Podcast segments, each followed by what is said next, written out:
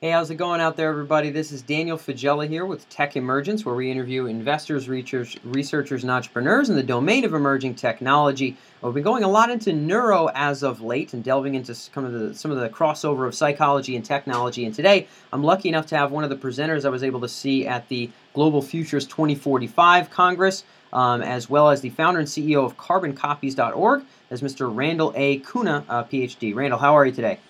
Very good, thank you. Cool, great to have you on board. I, I know, uh, again, I had first seen you speaking up on stage at 2045 with guys like George Church and Ed Boyden and, and a number of other uh, Bostonians like ourselves, I suppose, who had made it down there to NYC for that presentation on uh, some of the, the more farther ram- reaching ramifications of emerging tech. And I know right now for you, substrate independent minds is sort of your domain of focus. For, for people who aren't all that familiar, that implies uh, housing consciousness or sentience in uh, other digital substrates than this current wet, squishy stuff that we got upstairs. Um, I wanted to ask you, Randal, how did you initially get into that field, and what got it to click to you where, where you said, you know what, I'm going to dedicate my life to this work?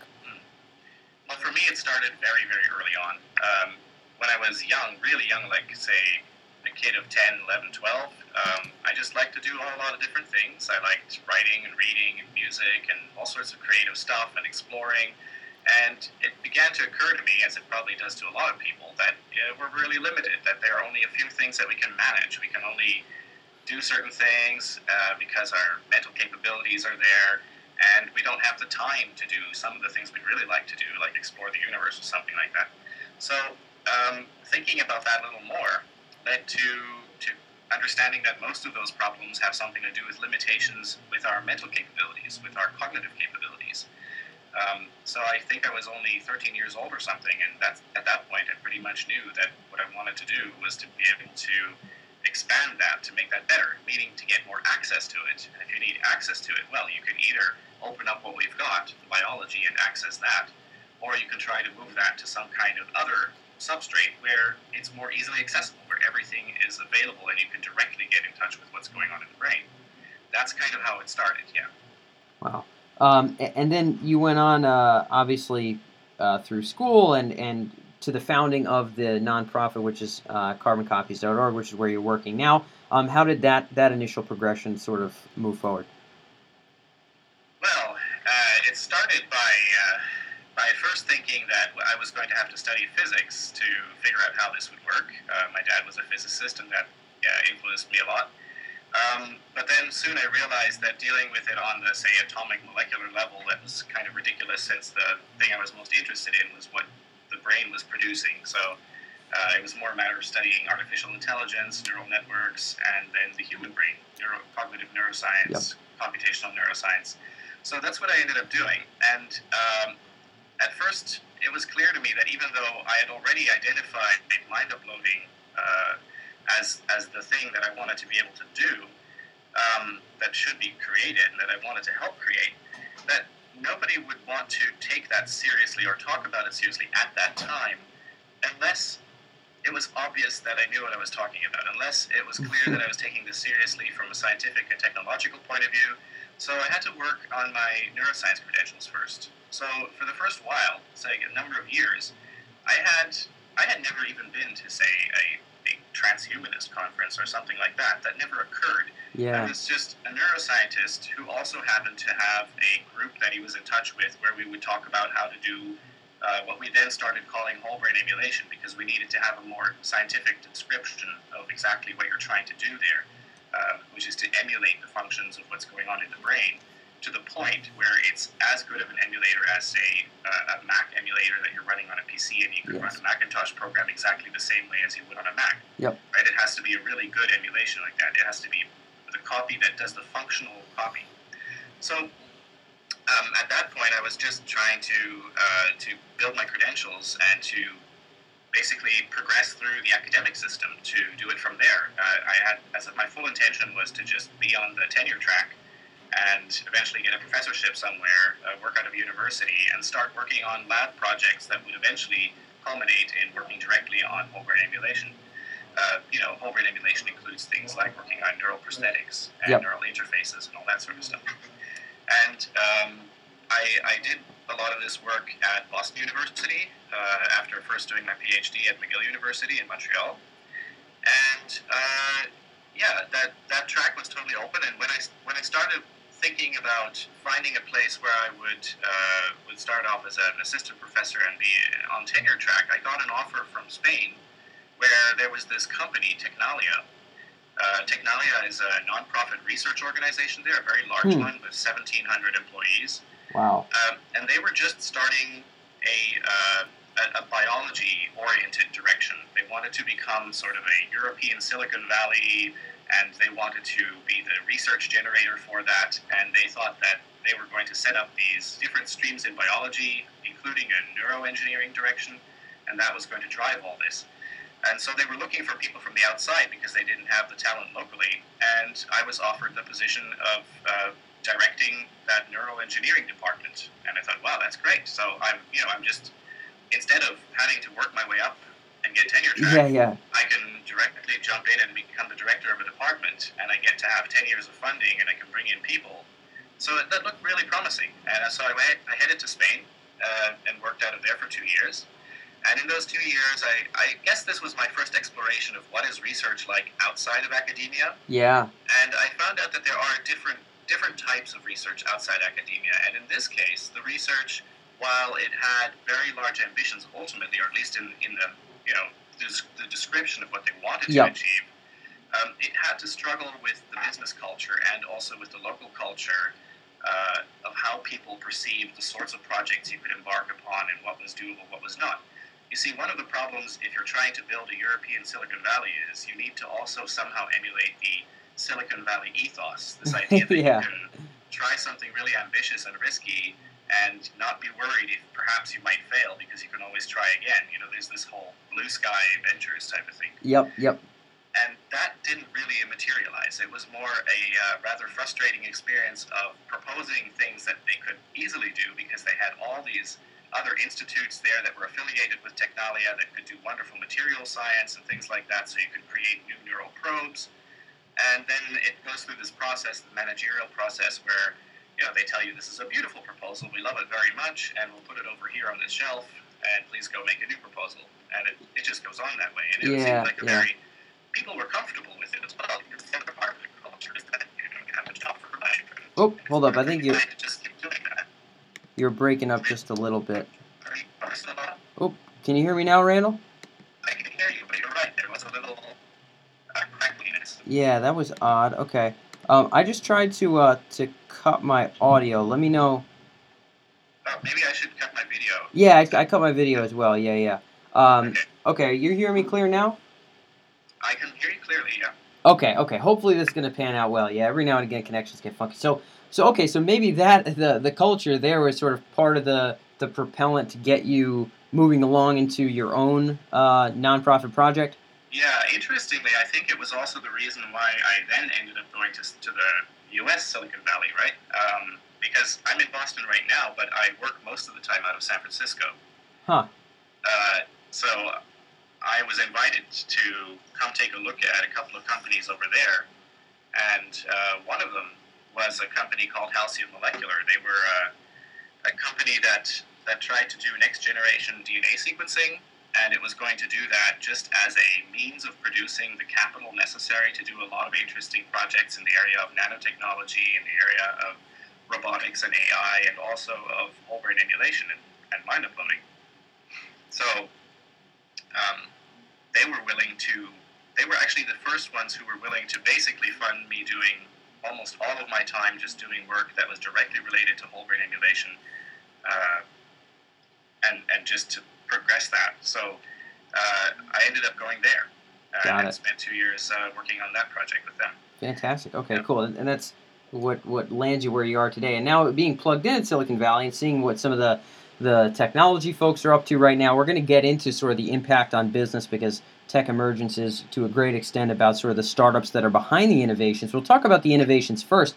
Um, you know, the whole brain emulation and, and mind uploading.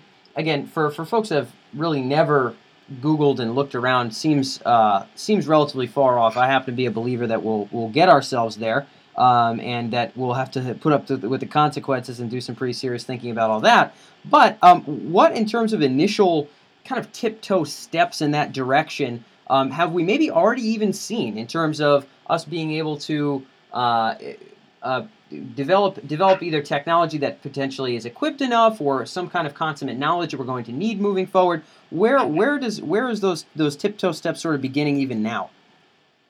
Okay, so you went to the 2045 Congress that happened last year. That means that you've already seen some of those tiptoe steps presented because um, I purposely put together a program during the Neuroscience Day, the second day of the Congress, that was intended to bring together individuals who represented each one of the main pillars of what I see as the roadmap towards whole brain innovation. Okay, yeah. What do you see? The I, I'm familiar with some of the domains, but I'm interested in your construct. Right. So it's probably best just to make a step back and say, well, what do you need to do if you want to create a neural prosthesis that is specific to an individual? If you want to emulate a brain, uh, what you need to do is you need to, like with anything that you're trying to represent, emulate, model, is you need to identify what's inside the black box, this thing that you're trying to get at. It's called system identification, which means you need to be able to create functions that represent properly how output is produced from the input that's going into it. And because the brain is a really big black box, you can't do that for the brain as a whole. You need to break to it down into lots of little pieces. Yep. Now, doing that means you have to look at the way that all these little pieces are connected with one another so that you know how they can interact with each other. And the way that that's done in neuroscience is through this field that is known as connectomics right now. So, studying the connections between everything in the brain. And once you have that, that map of the architecture, you know how they're all connected, you still need to characterize what each one of these individual bits and pieces does. And that's a functional problem. It's a problem of being able to measure, preferably in vivo, as a person is alive, uh, what is going on at either certain types of neurons or perhaps and preferably at every individual neuron in the brain so that you can get a very good idea of what this piece of circuitry is actually doing, how each one of the components works, and so that as you are creating the emulation, you can actually verify, you can validate whether it's doing the right thing, and you can roll back every little change you make if necessary. It's kind of an engineering decision as well. So there's this combination of you need to get the structure, you need to get the function. Now, if we look at some of the stuff that's already been accomplished, one of the great changes has been that, in fact, connectomics has gotten gotten far ahead in the last five years. If you look five years back and where that was, um, none of the things that we now think are possible were even on the radar at that time. But right now, you have some research, such as Winfried Denk, who works together with uh, people like Jeff Lichtman and Ken Hayworth, uh, and also with Sebastian Seung. Um, they've been able to scan with an electron microscope. They've been able to scan pieces of visual cortex or pieces of the retina, and uh, they've been able to infer by looking at the structure of the neurons that are there and how they're connected with one another what the function of those neurons is. What is it they're doing? And they were able to verify by using functional analysis with a different type of microscopy uh, that in fact this is what those neurons were doing. So they, for example, they were able to tell, tell that certain cells were sensitive to lines that were in a vertical direction as opposed to lines in a horizontal direction, huh. things like that. Which is what, me, what this means is that connectomics has gotten to the point where you can actually make predictions that are relevant for something like a whole brain emulation, or like an, an if you want to draw the circuit diagram and figure out what's going on there. So it's gotten to the point where you can use this as a way to acquire the kind of data that you would need from the structure in a whole brain emulation. It's a proof of principle that's already out there. Then if you look on the functional side, you've got two really important developments going on. One of them is that now, finally, after having put, after, I mean, I've been one of the people who's been trying to loudly ring the bell that this is important, how to get lots of functional data from basically as many neurons as possible, preferably all the neurons, and get them at a high enough rate so that you can see every spike happening, every neural activ- activation happening. So about one millisecond sample rates. There is work going into this that is also part of what the BRAIN Initiative is about now. In fact, the group that first made the proposal for the BRAIN Initiative is the same group that is most studying this at the moment. It's a group that involves people like Ed Boyden from uh, MIT and George Church at Harvard, and also uh, Jose Carmena and Michel Maharbiz from, uh, from UC Berkeley. And they are interested specifically in this question how do we get all the activity from all of the neurons in a piece of tissue or in a brain and sample it at one millisecond? uh, one millisecond sample rates, and they've developed different ways of going about it. Either methods that use a something called a molecular ticker tape, that's a, uh, um, a biological tool with which you can record what's going on inside of a cell, or uh, tiny wireless electrodes, which is what the people at UC Berkeley have been working on. And those tiny wireless electrodes would be so small that you could eventually put one in so many locations that you could record from every single neuron by having sufficient numbers of them uh, around just about every neuron or every little group of neurons, and they would be wirelessly connected in a hierarchical net so that they produce all that data that you're looking for. This, this has gotten to the point where they have a prototype in the lab that they're going to be testing in mice this summer. Wow. Uh, so that's actually really relevant. And right now, the size of that prototype is at 126 micron. That is still too big. They really want to get it down to 20 micron. But to get to that size, which is about the same size as the neurons themselves, uh, it only takes moving that prototype to current day typical uh, uh, integrated circuit technology. So if you build it in a good fab, then you get right down to that size. So it's not a, a revolutionary problem, it's more a matter of an evolutionary step in Yep. that development.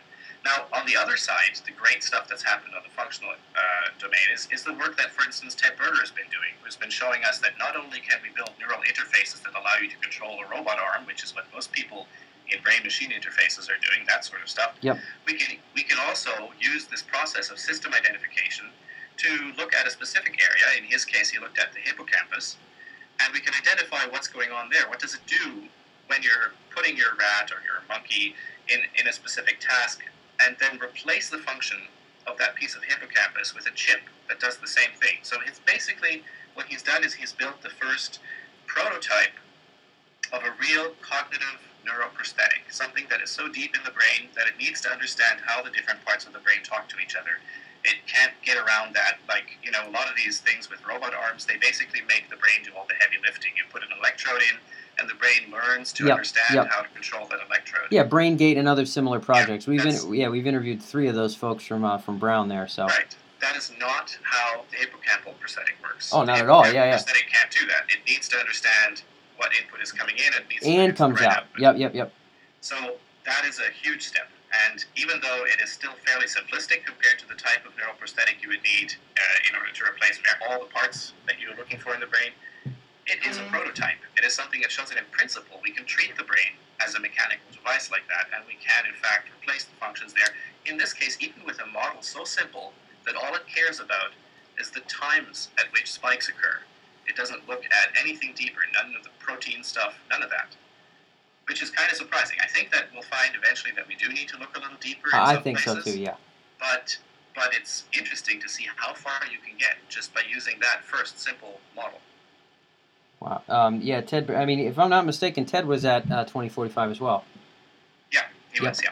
So okay, nice. And so those are some steps that are uh, occurring now. What for you are you most excited about potentially being some of the next in line innovations and breakthroughs in this in this domain? Again, for me, this is, these are all really of paramount import. I think again, anything that involves tinkering with or creating sentience just has a very high ethical uh, threshold. You're a little bit more plugged into the hardcore research than I. What else do you see coming down the line in terms of the next big breakthroughs that we may be talking about?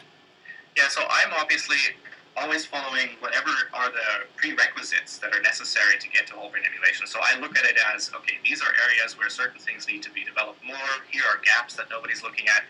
And so I would say that I am most looking forward to three different things at this moment. Great. Uh, and, and when I say this moment, I say that because I keep updating the roadmap and keep revamping it. Yeah, yeah. What are the main problems at this moment? Yep.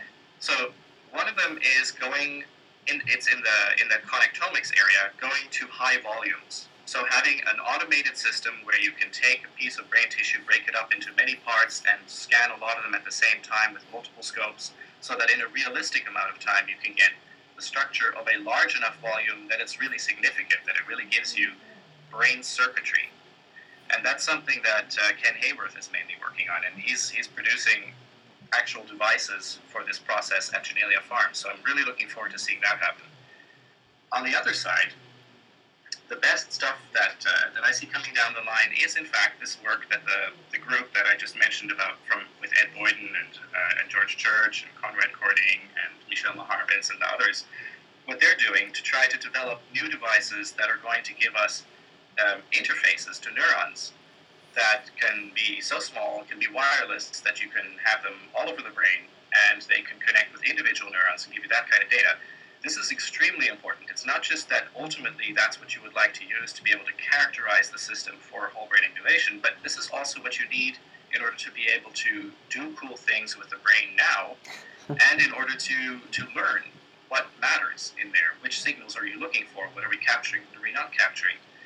So, um, the, if you can put those kinds of wireless neural interfaces into brain tissue, and if you can do it in a way that is not harmful, where it can be there long term, then what you have is what I would call real brain machine interfaces, not the kind of brain machine interfaces that depend on EEG or that have just a few electrodes in some spot so that they can either only capture uh, some signals at a high resolution, or they can just give you a very general, vague idea of what might be going on in yep. the brain. But instead, you'd have a, a, link that goes directly into the brain circuitry so that you can deliver information there that would normally never end up in the brain, or you can receive and acquire information about what's going on in the brain that you would normally never have access to that doesn't get exhibited directly on the outside. That's where the really cool stuff comes in. That's where the real potential of brain machine interfaces is, for example, just the idea of taking a snapshot of the activity in your hippocampus. Imagine if you have uh, neural interfaces in there that give you kind of the same setup as what Ted Berger has built as a neural prosthetic for his animals.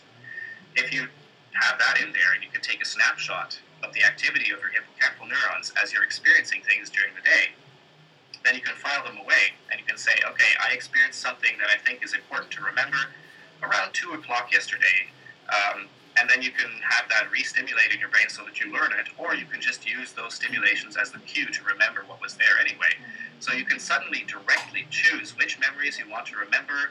You can file them away with dates and times and labels in a sense that you never could before because we use cued approach, usually an associative approach to getting our memory. Yep. Um, so that's just one very simple example. There are, of course, thousands. Oh yeah, thousands and thousands. This is something that you would normally never be able to do. But with those kind of interfaces, suddenly that becomes possible. So I think that's really interesting. And I was mentioning that there's a third thing. The third thing sure. is really, in order to make any of these uh, developments available to the general public, in order for us to also drive the further demand for those developments by having the general public involved and not just animal studies and research or patients who need to have uh, surgery for epileptic seizures, we need to have ways of delivering these types of really futuristic interface devices to the places where they need to be without it being a risky procedure, without it being something where you think, well, this is this is kind of I don't know if I want this capability if it means that I'm going to have to have my head cut open. Yeah. Surgery is a big uh, is a big put off for these sorts of things. What you really want is something that doesn't give you more pause than say the fact that we take Tylenol. kinds of drugs to deal yeah. with headaches and stuff like that, like taking an aspirin. Okay, yep. sure, we're putting something in the brain, but you know we don't think it's something dangerous. We, we're kind of used to this risk.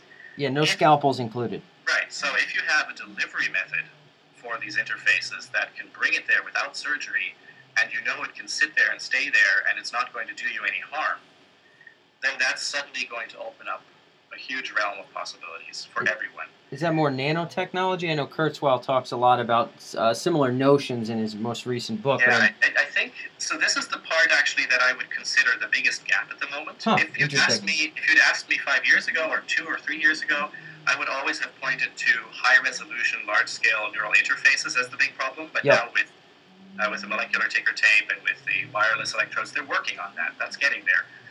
But now I would say the delivery method is the big gap, the thing that needs more work, because there are some ideas of, for instance, using macrophages as a biological delivery tool that can take something, swallow it, deliver it to a location. Yeah.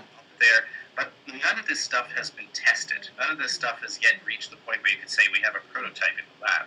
So for me, that's the other big area to watch, and I think that's going to be an area that I'll try to push and advocate to put more work into and try to get projects going and funding for it.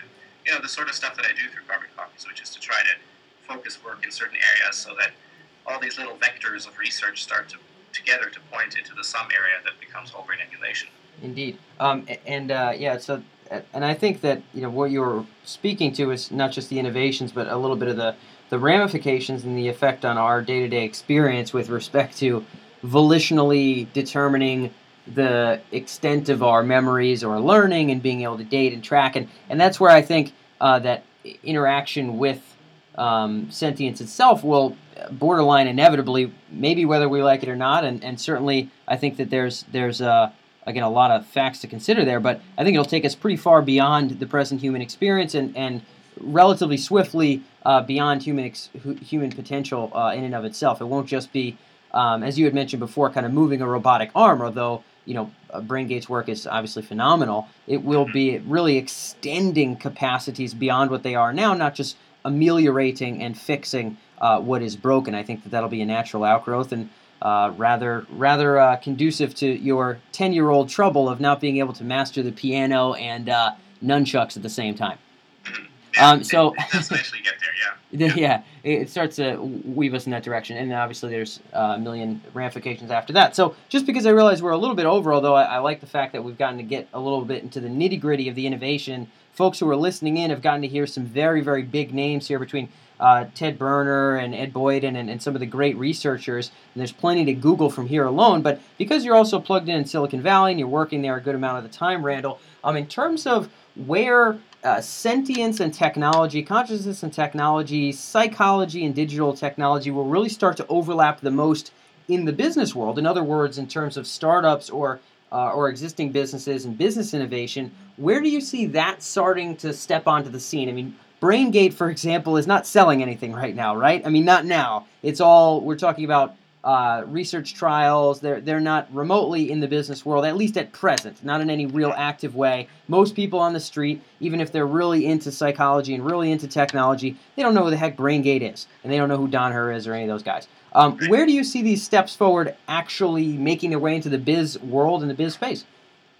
Yeah, it's a it's a hard sell in the business world still because um, you can either work on things that are already basically there. You can uh, say work on EEG and stuff like that, or you can work in uh, genomics because those things are already right there. Yep. The yep. Or you can kind of look at the research uh, developments and work, and you could perhaps uh, build products that will sell to a research market as well. And it's not like the research market is tiny, and the patient market is also fairly large. The medical market. This is true. But but the for the the step towards the general consumer market and having something that you can build a business on that is in the field of neurotechnology. Um, it's still a hard sell because there's that bridge is still missing uh, between the research and the applicable, where something that you would do in a research setting would be acceptable as something you would do in your own home. Yeah, you can't you can't um, cut your own skull open. Maybe maybe yeah. just to make that more reasonable question for you, Randal. I didn't want to overwhelm you. Even even if it's just let's say uh, exogenous, uh, you know, EKG oriented BMI. Um, brain machine interface that just has to do with sensors outside the skull without taking. There's plenty of companies, even right now, that are startups in that space. Do you see that game altogether flopping as exceptionally limited, at which some people some people might? No, um, I, I actually don't. I don't see it flopping. Um, I think that what it needs it, is, it needs a path towards the real types of interfaces. It needs to be shown that the same kind of information that you can get now at low resolution and that you can draw some inferences from, that every time you increase the resolution, every time you get slightly better data, your predictions, your outcomes, and what you're using in your applications becomes much, much better. So, for instance, if you're using an EEG right now to determine what the mood is, what the person's mood is, and you want to use that in, say, communicating mood to one another, or in some other application where you need to keep track of how are your, your uh, let's say you're, you're working for, um, what are they called again? The people who, who bring planes in. Um, flight, uh, something like yeah, I don't know. They hold they hold those little glow cones. Yeah. See, I need I need an enhancement in my brain to be able to get yeah. back whenever I want them. But um, you know, there, there are, for instance, those situations where some things are critical and you need to know if some state of mind is, is good, and then you might be able to use an EEG to get some kind of idea of what's going in that person going on in that person's mind. But if you were to use a better interface, you'd get a much better idea of what that is. So creating a platform where you can see this this progress and where you can have new devices plugged in every year and see an actual progress there and see that people are getting a benefit out of using the devices once you can show the benefit, then you've got then it becomes cool. And it's like, oh yeah, yeah, yeah. this I, lawyer in this courtroom was better at defending his client. Exactly. And lawyer because he had access to information from the internet directly because it was spooled onto his I don't know his retina or his yeah. contact lenses, and he, he got little uh, zaps from a, a transcranial magnetic stimulation to uh, to make him remember something or whatever. If there was if there's something there that shows up as a real advantage, then other people want it too, because then you people in the stock market want the same type of tool uh, so they can beat out their competition and.